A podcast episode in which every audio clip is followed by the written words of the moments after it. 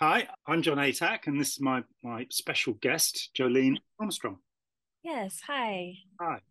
And you were involved with the Church of the Latter-day Saints, is that right? Or Yes. Until recently commonly known as the Mormons. Now they've gone back to the original title in a rebranding effort. You know, the long title, Church of Jesus Christ of Latter-day Saints. So, yeah. And were you born into the Mormon faith? I was. So both of my parents, their entire families were in the faith as well. I think my mom was a couple of generations. I've heard stories of my dad's family all joining at the same time when he was a teenager before he married my mother. And I don't know if him marrying her had something to do with that, but they both lived in Utah, which is kind of Mormon Mecca in the US. So that I'm sure had something to do with it as well. I was surprised. I only found this out recently, but you know, I'm not American, so American history is not my prime subject. But that Brigham Young moved the Mormons to Utah because it was part of Mexico.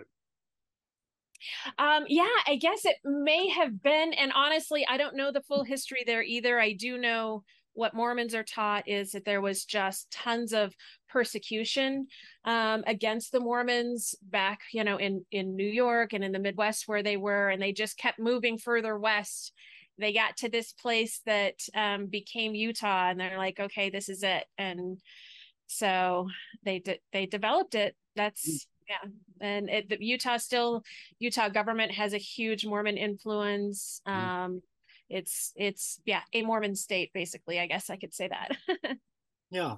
And well, tell me something about what it was like being a child involved with this. You know, you had to go to ceremonies of some kind. And yeah, for those who are less experienced with Mormonism, it is, I can give you kind of an experience.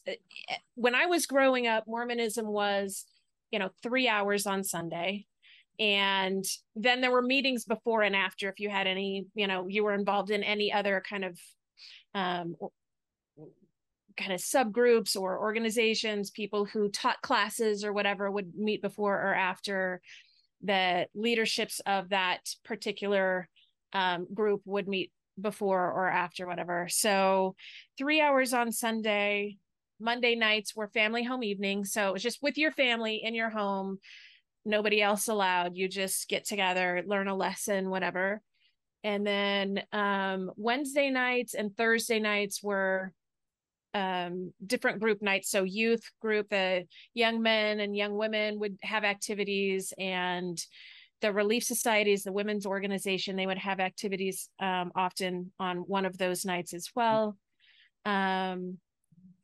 And then we're kind of on our own the other nights. Every other week, the youth would get together for what they called stake dances. So a stake is just a group of people in a certain area.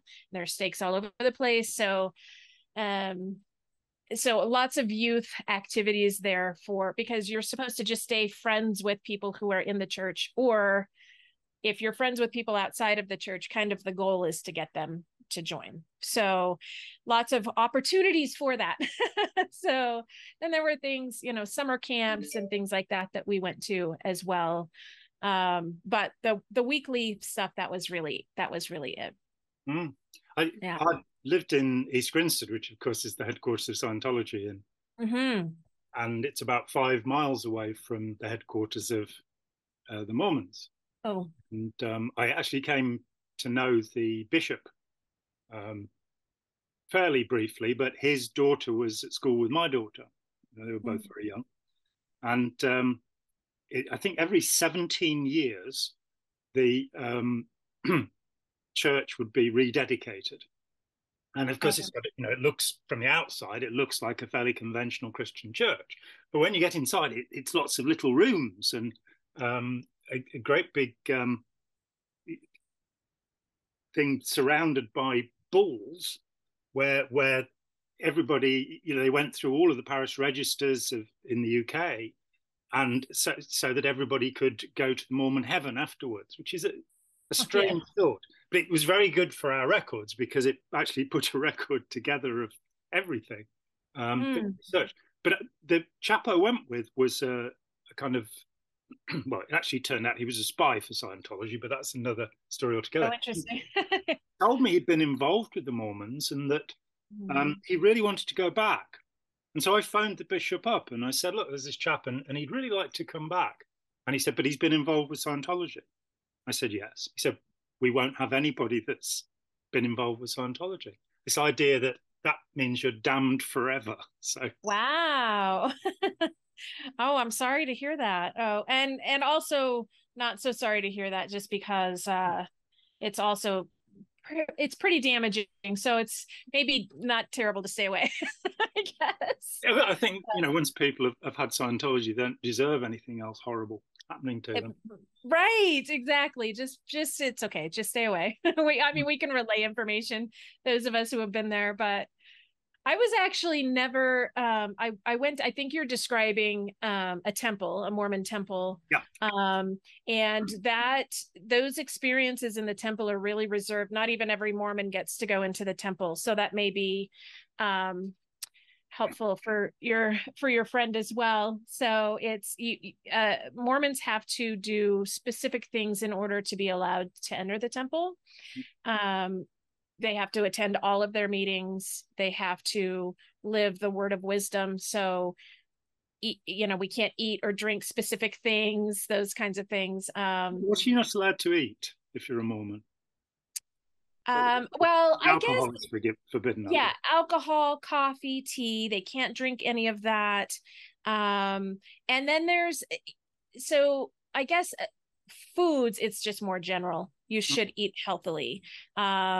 You shouldn't eat anything that is mind-altering or things like that. So the really specific restrictions are more on the drinks, really. So caffeine, although Mormons have invested in, I think, Coca-Cola. Mormons are really not supposed to drink caffeine. They're not supposed to drink anything or eat anything that would alter their state of mind. Okay. So I saw a very good documentary years ago called Meet the Mormons, which was just fly on the wall, and they just followed a young Mormon missionary, and if I remember rightly, and it went very badly for the Mormons. They really did not look good because there was somebody spying all the time to make sure that the camera crew didn't get anything. There was no voiceover. You just saw what was said, and it put you off completely. Am I remembering right that the missionaries will be teenagers who are sent away from their families for, is it a period of 2 years? Typically, yeah, young men at 19 will go for 2 years. Young women wait a couple of years and go for sometimes a shorter period of time. And that's only if they haven't gotten married and started a family yet. But the men definitely 19 for 2 years. Okay. And during that time, this documentary led me to believe they do not communicate with their families. The whole time I was growing up, and until recently, I'm not sure, because I've been out of the Mormon church for a while. So I don't have exact timeframes of when this has changed. But when I was in, certainly when my brother served his mission there, he was able to communicate with us. I think on Mother's Day, he could call my mother, maybe Christmas Day, if I remember correctly. And then if he needed something, that was communicated either by letter, or his mission president or one of his leaders would let us know. Like, he kept getting his bike stolen. He had to ride a bike. And so he went through a number of bikes that my parents had to pay to replace. And so, things like that were communicated, like if he needed something, or if I know he got sick during that time, and that he may have been able to call when he was sick. Gosh, that wasn't so long ago. I barely remember, but typically they weren't. Now, more recently now, they are able to get on social media, and communication has been increased. And I think that largely was because of the mental health issues that were happening during, you know, having these boys separated from their families and put into this situation for 2 years at a time when you need your family's support, for crying out loud. So I think that that has started to change, thankfully. That's good. Yeah. How long ago did you leave? So I have a little bit of a different experience in Mormonism than many, because it never really resonated with me, even as a little girl. It never, one of my early memories, so this is a long way of answering your question. I hope that's okay. Absolutely. Yes. Yeah. One of my early memories happened inside a Mormon church. And I remember that there were heater vents along the floors of the church. And so I would kind of stand my feet on either side of that heater vent and let it blow my dress out, you know, and Marilyn I'm looking Monroe. At my dress. Yes. So I look at my dress and I'm just thinking, I wonder if all the adults are just lying to all the kids. Like, I wonder if that's, and it just, that kind of just stuck with me. And I didn't, the things that I heard even as a kid were like, really? And it's still that way. And I think maybe that's a little, I've benefited from that. It's been a little protection for me because, well, on one hand, I never really fit in there, and I was never really trusted in the, I felt like I was never trusted in kind of Mormon circles. Mm-hmm. I was always just a little bit, you know, here are the Mormons and here's Jolyn a little bit. But on the other hand, I've seen and heard so many stories of so many who like fully believed and spent their lives terrified about which level of heaven they were not going to make it to and all of that. And I just think I was spared all of that. So, so to answer your question, as soon as I left my parents' home, I think I really started separating myself, but it was a slow separation. And there were times when I started having children where I thought, okay, well, I'll go back to church to have a structure for my children. And then I would see things and hear things and just, okay, no, this is not the structure I want for my children. And so it was a slow process, but it was through my mid-20s, early to mid-20s that I really left. Now, my family, a few of the others in my family, my siblings have left as well over time and in different ways.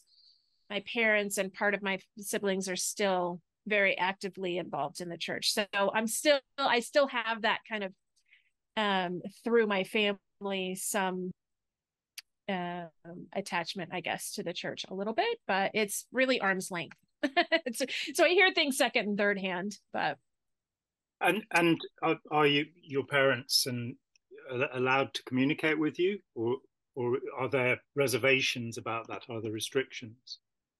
Yeah. So, you know, in thinking, it may be easiest to compare how Mormonism handles this to how Scientology, for example, handles. So Scientology has fair game, right? Even like Jehovah's Witnesses practice shunning, and it's written and it's a policy, and this is what you do, and you have to do this.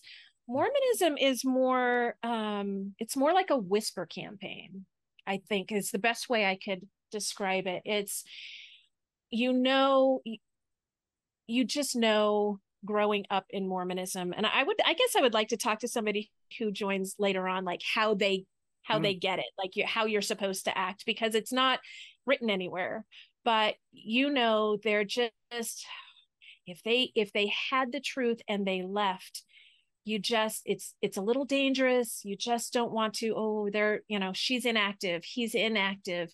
And you know what that means, right? And so there's that. So they're not told, don't talk to a family member who's left, but it's, they've left. And truly Mormonism believes, because when you after we die, we go into one of the three levels of heaven. If your family member doesn't join you in that level of heaven, you're never going to see them again. And one of the huge draws of Mormonism is we'll be together after we die. And how dare this person leave and ruin all of that for me as a parent, for me as a sibling, like, you've made this choice, right? So there's, So I still have contact with them.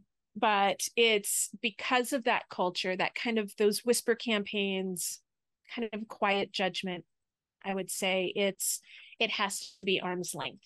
Does that make sense? Absolutely. Absolutely. Yeah. And it, yeah. You know, which is slightly better than, you know, the Jehovah's Witnesses, who in turn are slightly better than Scientology. Right. Is there the sense, you know, I mean, with the Jehovah's Witnesses, there's the sense that the devil is involved in some way in this. Do Mormons believe that people who've left because they've come under the influence of the devil? I think so. Yeah. And again, it's because of the kind of whisper campaign. You don't hear like this person has, you know, been pulled away by the devil, but it is, you know, there are dark forces in this world. It's believed. And yeah, it's why else would you leave the one true church? Because truly Mormonism is the only way to get to heaven. Right. So why would you leave otherwise? And it's the only way to get to one of three levels of heaven, I just heard. So yes, could you perhaps tell us about those three levels of heaven? Because I want the best one. I want the 5-star one, you know. Me too, definitely. I wish I could tell you more about that. They all confuse me so much. And the things, here's what I do know. The things that you have to do in order to get to one of those top two levels include going to the Mormon temple, performing the ceremonies in that Mormon temple that are called endowments, and living that life so that you can do that, having your family. I think you can still go to the top tier if everyone in your family doesn't, but I mean, you've got to be nearly perfect to get there. Like you really, and so there are four things I think that Mormons, that I've identified that Mormons really have to do in order to get to either of those top two. I think the bottom one, I might be okay. You might be okay. We might be okay. We'll meet there. Yeah, we might be okay to get to the bottom one. I'm not sure about that after this conversation, but so, but there are the top two. I think there are four things really that need to be done. You need to be baptized Mormon. I was baptized Mormon. So you might need to work on that one. Yeah, we're gonna do that. Yeah. The endowments you need to take. You need to get married in the temple. Oh, and the second part of baptism is just the confirmation. So a blessing afterwards. Mm-hmm. So, you know, and for those of us who don't do that when we're alive, we can have our names put onto a list. And the youth of the Mormon Church, I did this as a teenager. They have the teenagers go in and do baptisms for the dead. So if you live your life and you don't learn about Mormonism, you can still make it to one of those upper levels if somebody gets baptized for you. And you can even get to the higher levels if somebody does endowments for you. So the adults will go back to the temple on a regular basis and do, you know, these ceremonies, the endowment ceremonies for the dead as well. So, yeah. And do Mormons believe in? I'm sorry? I said all is not lost. All so, is not lost. Yeah. Do Mormons believe in hell? Do you know what? They may. So this is another thing that if it's not talked about a lot, it's really focused on let's go to one of the higher kingdoms. And so it's not the kind of fire and brimstone stuff that you hear in some other religions. It's really not focused on. So, yeah. Well, this is sounding very attractive to me, I must say. No, right? And can you hang out with people in the other heavens, or are you just in yours? You know, that's the key. That's the key. Yeah, you've got to stay in your own. Yeah. That's the separation. That's why you have to really make that effort to get up there. Mm. Yeah. I mean, as you say, you just never caught the belief. It didn't happen. And it's interested me that that's true for so many second generation members, that they just, it's like, what? You know, so perhaps about half of Scientologists who've grown up as children through it will leave, and they'll leave, you know, sort of they get to be 16 or so and they'll say, I don't want to do this anymore. Can't do this. It is interesting that the mindset has to be created, and that once something shakes that, seriously. And that's usually a problem with the leadership or with the teachings, that some of the many contradictions that, tend to exist in such groups shine through, and you're able to walk away.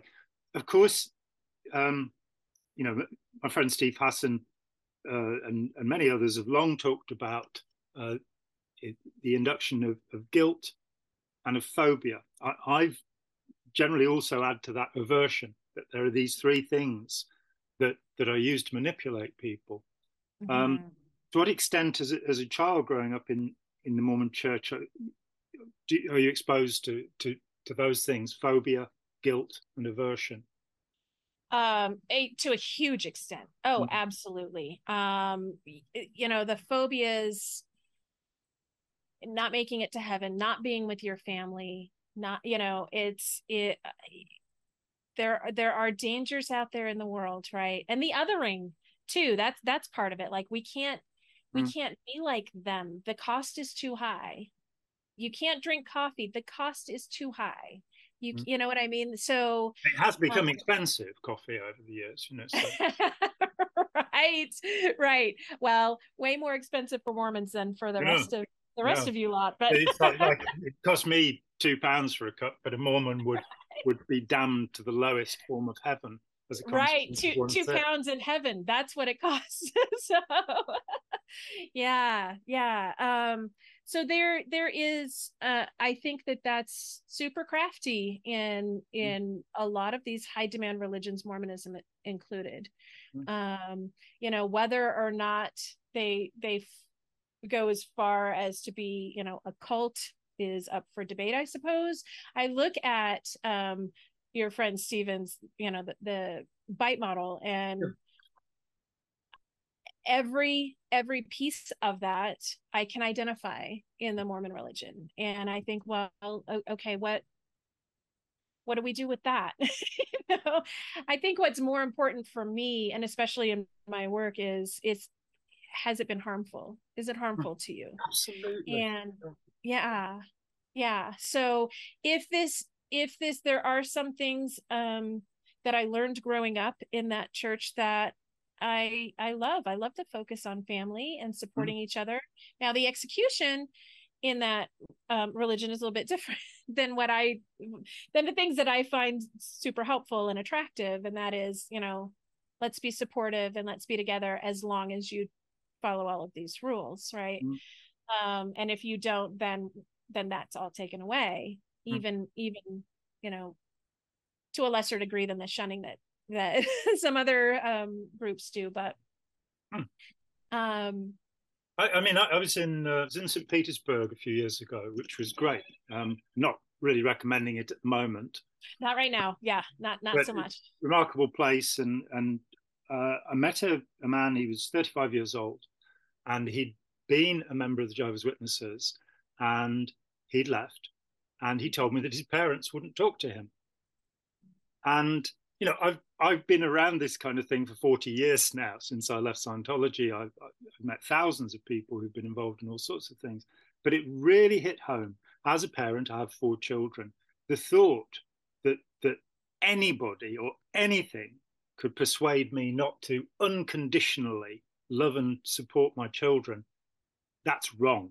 It's plain and simply wrong. You know, even if my children are naughty, and they are, and do things that I don't approve of, and they're all adults now as well, so you know, there's no excuse for it.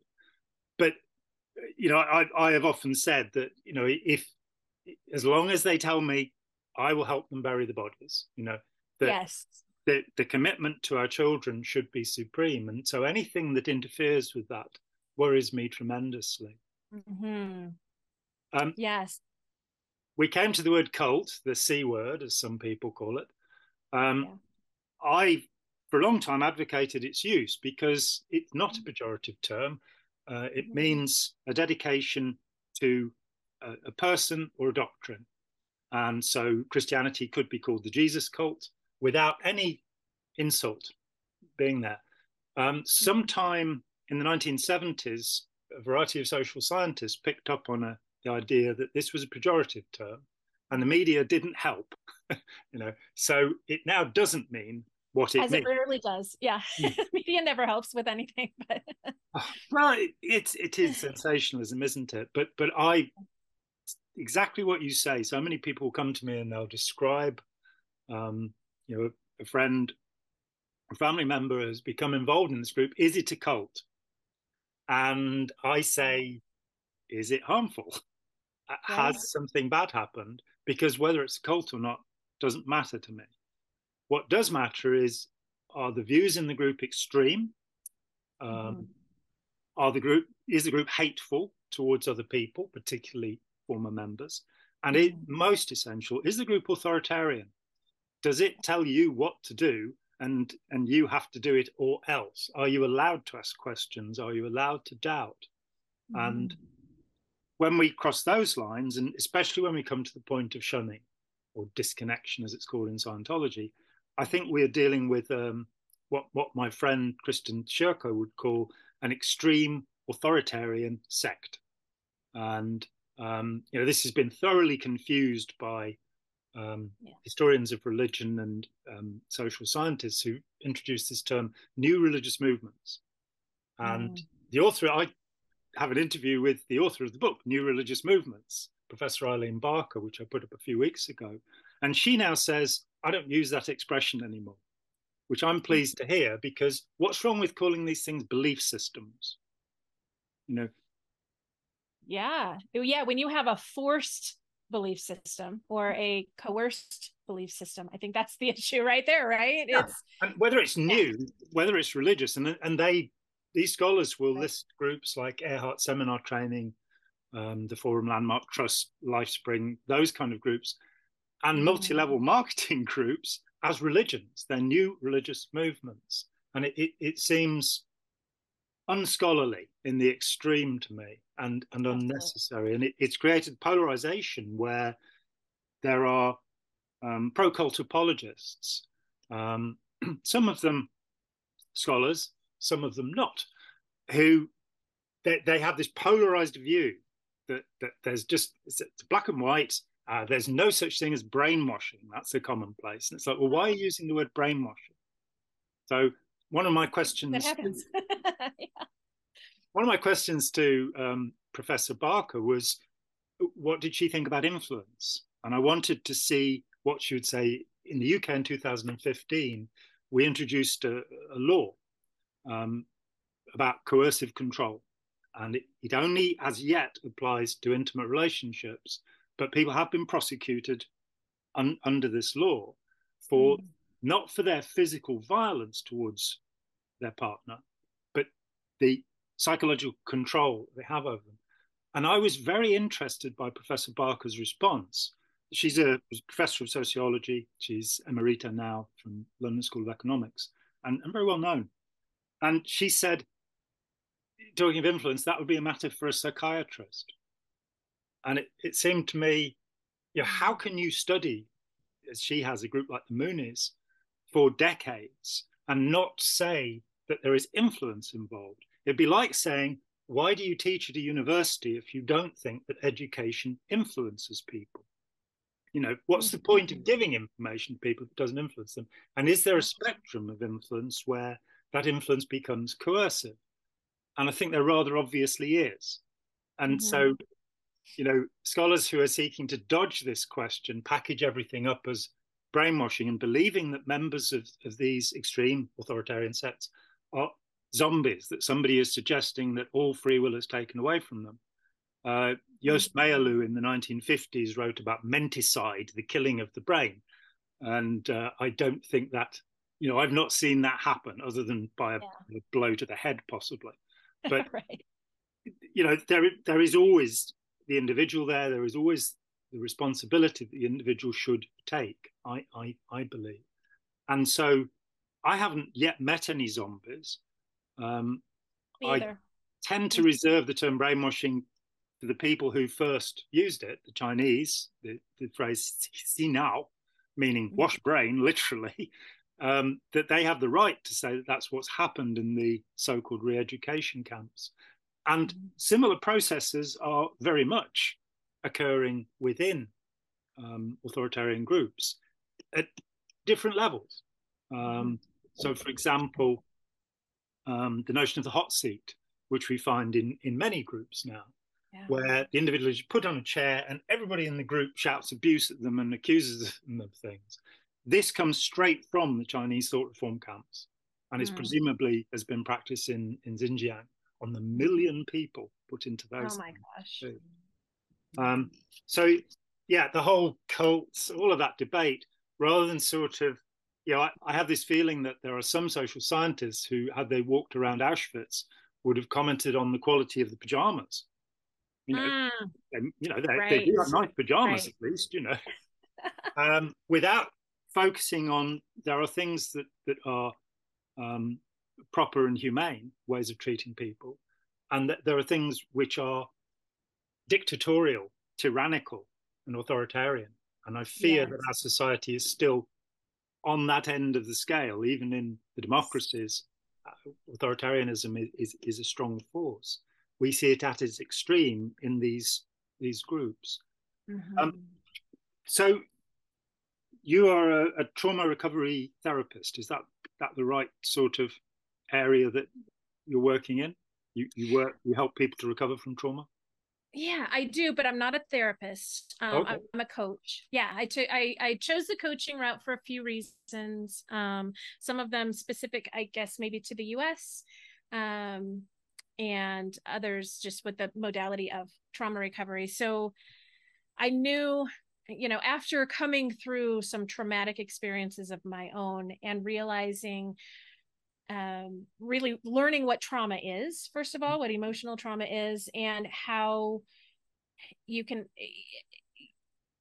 actually heal from it. Like at one point in the process, I thought, oh my gosh, I'm never going to be the same. Right. And so realizing that there is treatment, that there are ways to heal, and that I can actually help people. I was a coach already, a business coach. So I've already worked kind of in that coaching modality, but with education around trauma, I have really been able to connect with a lot of trauma, people experiencing trauma, and I've been able to help them through it. So I became certified as a trauma recovery coach. The other thing in the US, therapists are limited to, by state lines, and there are some licenses that you can get that cover multiple states and things like that, but there are always limitations, and I didn't want those specific limitations. The other thing with therapy versus coaching is therapy is beautiful in many ways, especially with mental illnesses.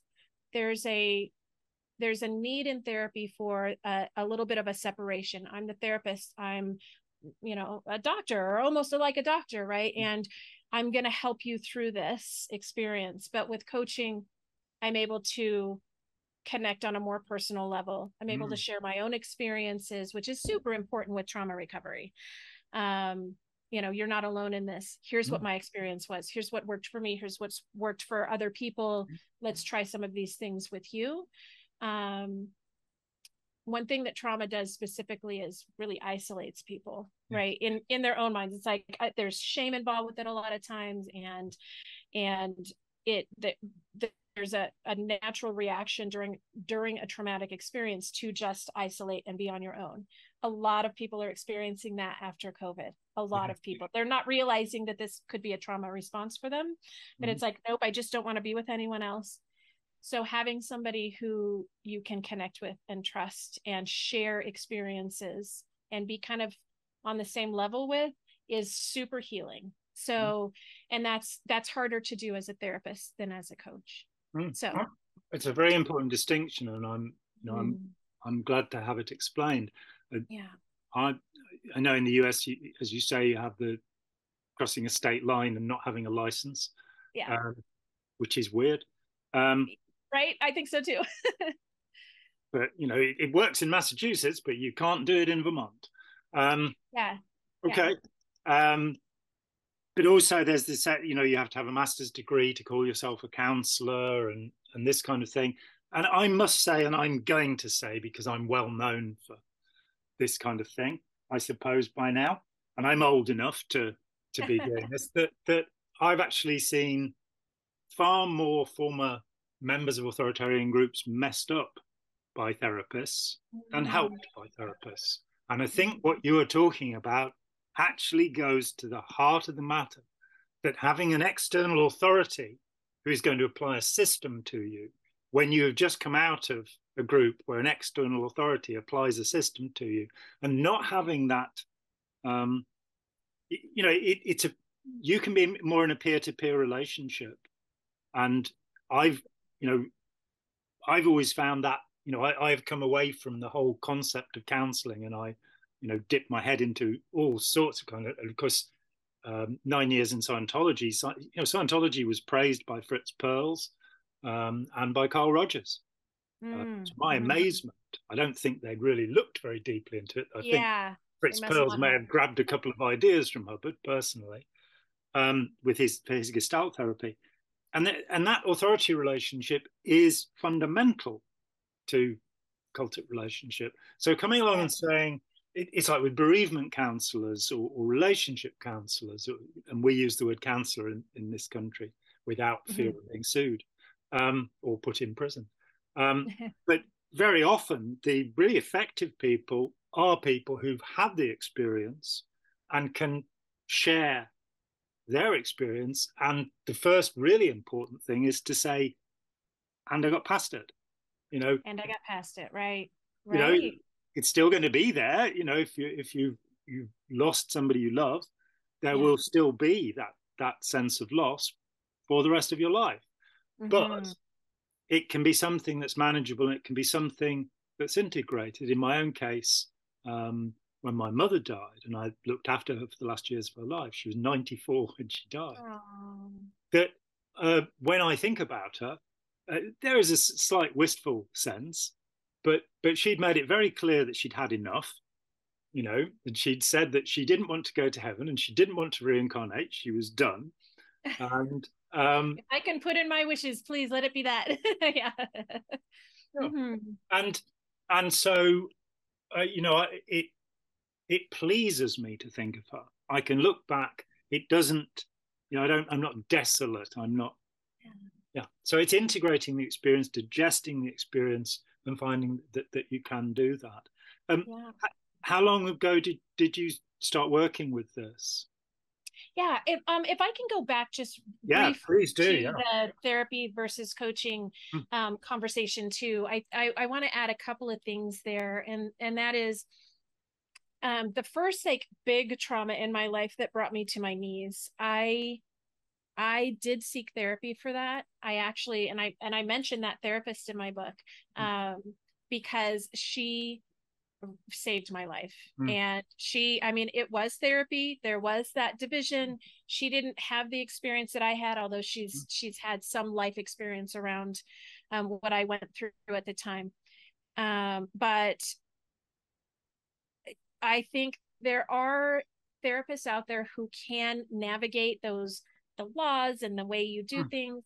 There is a therapist in the U.S., Rachel Bernstein, who is amazing. Rachel's fantastic. I know Rachel. Yes. And one of the things that she does, though, is she throws out that I'm going to maintain separate. And she talks about, she actually purposefully connects with her clients as well, which is, not typically what therapists are taught to do. But in this case, that she does that on purpose. She talks about doing that on purpose. And so I think that the right therapist, just like the right coach, can really, really help and should be sought, but with care, both modalities, with some care and thought, like what do I want to look for here? I think the person is more important than the degree. Yeah. And you've got to feel right with that person. I agree absolutely with what you're saying. With Rachel, one of the advantages is that Rachel very thoroughly understands cultic involvement. Yes. And if you don't, and you try and use the cookie cutter approach, then, disaster can ensue. And exactly. I have a friend who's a clinical psychologist, and she did a master's degree, and she, 30 years ago or whatever, 25 years ago, and she says that she wishes she'd done her degree and master's degree in social psychology, because what she found out about counseling by doing it, and that all of the various and many schools and systems that were given to her. It is, as you say, about making a connection with a person and allowing them to develop, allowing them, helping them to, you know, you're a catalyst for something. You are not going to go in there and tinker with the works and get them to do it. And sometimes, you know, looking at, say, Rollo May's existential therapy, where, you know, the fascinating and brilliant man, but the idea is, your worldview is wrong, my worldview is right, I'm going to teach you my worldview. It's existential, you know, and I'm kind of, I'm not really very interested in that when somebody comes, I'm not really directly involved with many people anymore. I'm theoretically retired. But when somebody came to me, the thought would be, and it so often happened that after, you know, after a couple of meetings, they'd be asking me what I believed. They'd want to know, you know, if they could follow me in some way. Yeah. The transference or what have you, and to be able to say, I'm here to help you work your way through it and come to a point where you're in charge of you. You know, I don't want to be in charge of you, thank you, I have children. I'm involved with several groups of people who are coming out of various kind of high demand religions, and I'll see posts on social media, what do we believe about this? And it's just so common, right? This is where we're coming from. We need to believe something. What do we believe? And so that is a very, very difficult transition to, I actually can believe this for myself. I can develop my own ideologies. Like I can pick, you know, from different mindsets and evolve it to my own, and it's okay. So it's a big deal. It's a big deal. The commonplace that I think Margaret Singer in Cults in Our Midst talks about, you know, somebody's come out of a group and you go to a restaurant and they get the menu and they say, what would I like? Yes. Getting somebody through to the point where their own choice and their own individuality is essential. Their own voice, their own expression is essential. And you know, and we have critical thinking and all of that good stuff. But okay, so how long ago did you come to this work? That's right. You asked that a long time ago, so I did, but you needed to comment on something that had already been said. So that's good. Yeah. So it has been, I want to say my first trauma really happened back in the 20-teens, and not super long ago. But that's where my education started, and I've probably spent maybe the last several years coaching those who, and I started in the prison world because my experience had been as a family member of somebody who was incarcerated. Okay. So a lot of those people come to me just naturally because I speak a lot in that world, and I spend a lot of time in that world with those with people who are treated like criminals because they are related to someone who committed a crime. As time has gone on, more people leaving, specifically Mormonism, but other religions, high demand religions as well, have started saying, Jolyn, what you say resonates with me too. And so I have focused more in the last couple of years in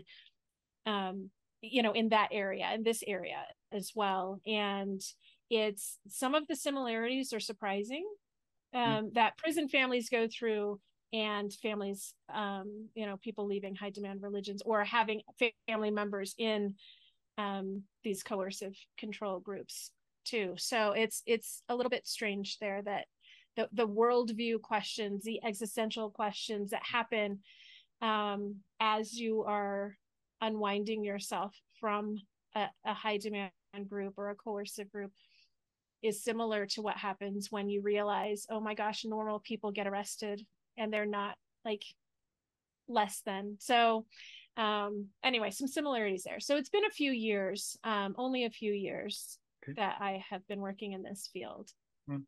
I the expression "treated like criminals" I latch onto because I don't think anybody should be treated like a criminal.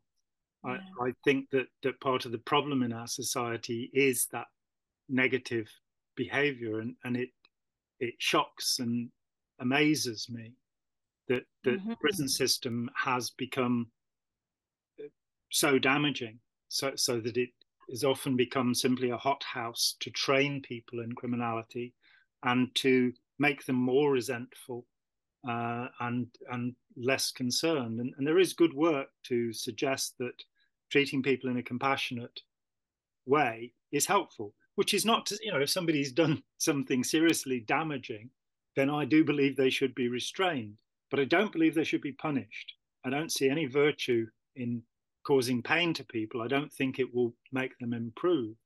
And where we can, we should rehabilitate people.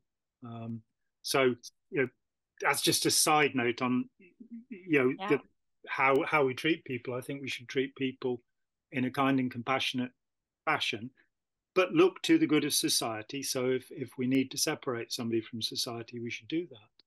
Yes. Yeah. I agree with that as well. And I do think, I remember thinking, when I was in the thick of it, I thought, if we wanted to come up with a system that would create a violent person out of a kind, mild person, we could not have come up with a better system. Mm-hmm. We just couldn't have come up with.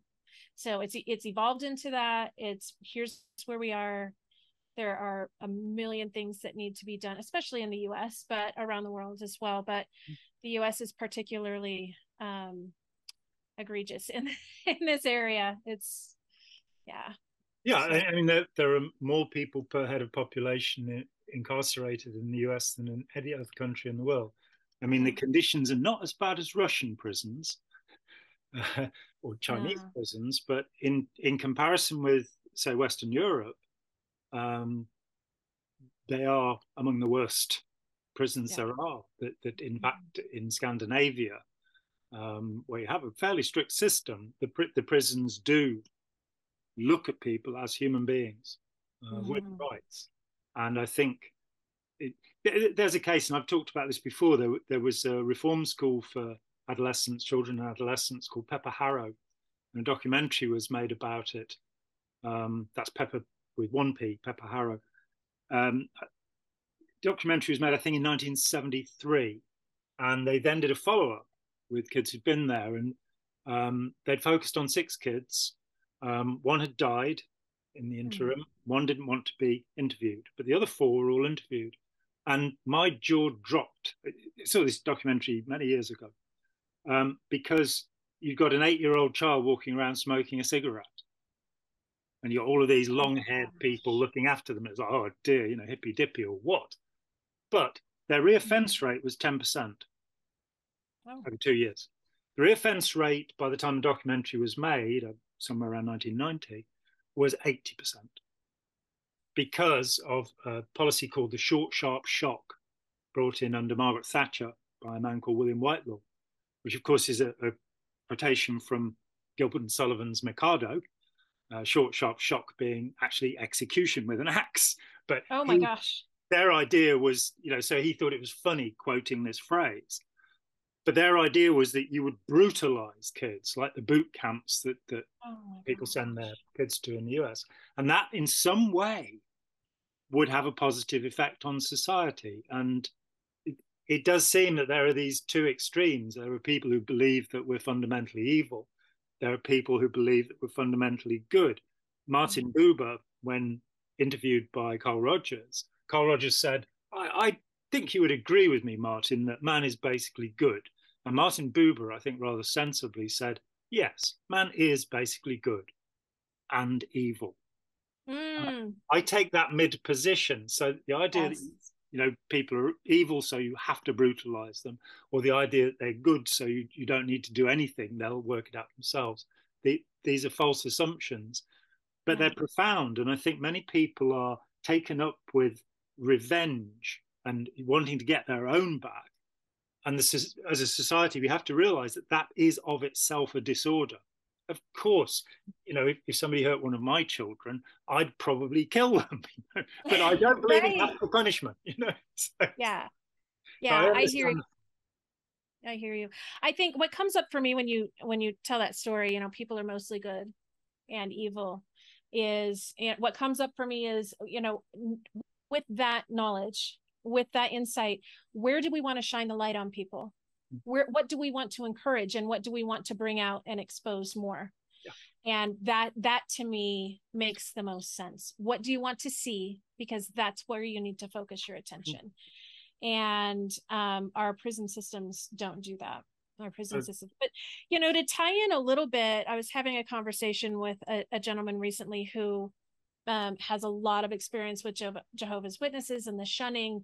And the comparison was made between a child being taken away from a parent and incarcerated, and the Jehovah's Witnesses practice of parents having to shun their children, and adult children or minors, either one, and how absolutely horrific and painful that is, and how complete a comparison that is. I just think, you know, in one case, the state or the government is taking someone physically away and putting them physically behind bars or walls or whatever it may be, and causing a physical separation.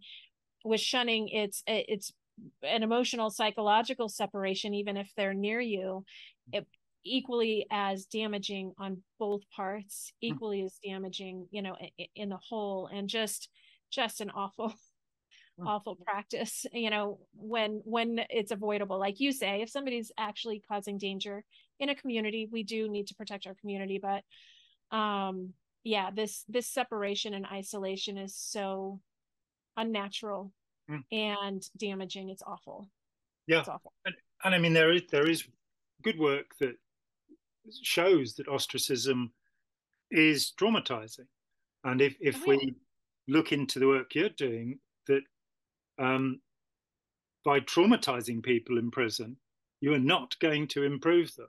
They're not going to get better. They're going to get more devious, more cunning, more skillful, more manipulative.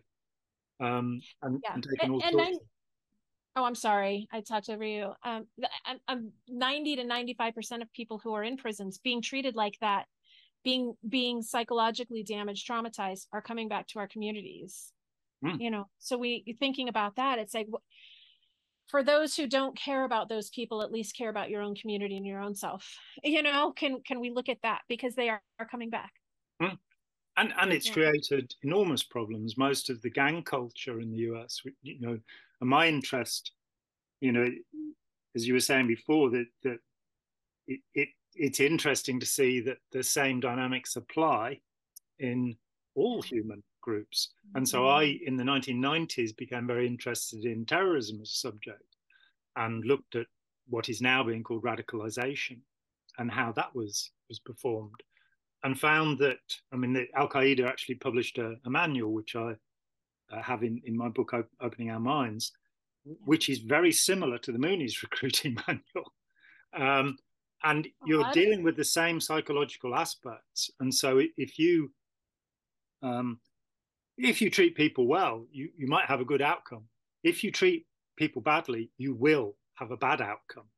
And as you say, those people will come out into society cynical and self-interested. In fact, one could say that the prisons are largely a training ground for psychopaths, a way of making people less compassionate, less empathetic towards others, and more self-involved, because they have to look out for themselves in that environment. They have to all the time be watching out for themselves, and this is not good. Let's get to the what should have been the topic of this conversation, which is, you have a new book out. Yes, I do. It's actually the day that we're recording today is launch day for my book. Actually, yeah. So by the time people see this, it will be available Amazon and Barnes and Noble initially. other places as well. But those are the two initial places that it's available online. The book's title is Trauma Recovery: A 90-Day Guidebook to Building a Great Life After Trauma. And it's a planner / narrative about trauma and how to recover, loaded with exercises that are available and helpful for people who are going through traumatic experiences to help bring them out of those experiences. So 90 days, that is not anywhere near a guarantee that in 90 days you're going to feel better or be completely healed from trauma, but it's going to put you on a path to healing that is similar to the path that I took and that many others have taken with, with the exercises that help at different stages of trauma recovery. So yeah, excited. Oh. I'm hoping that is helpful for a lot of people. Yes, I imagine it will be. Okay, well,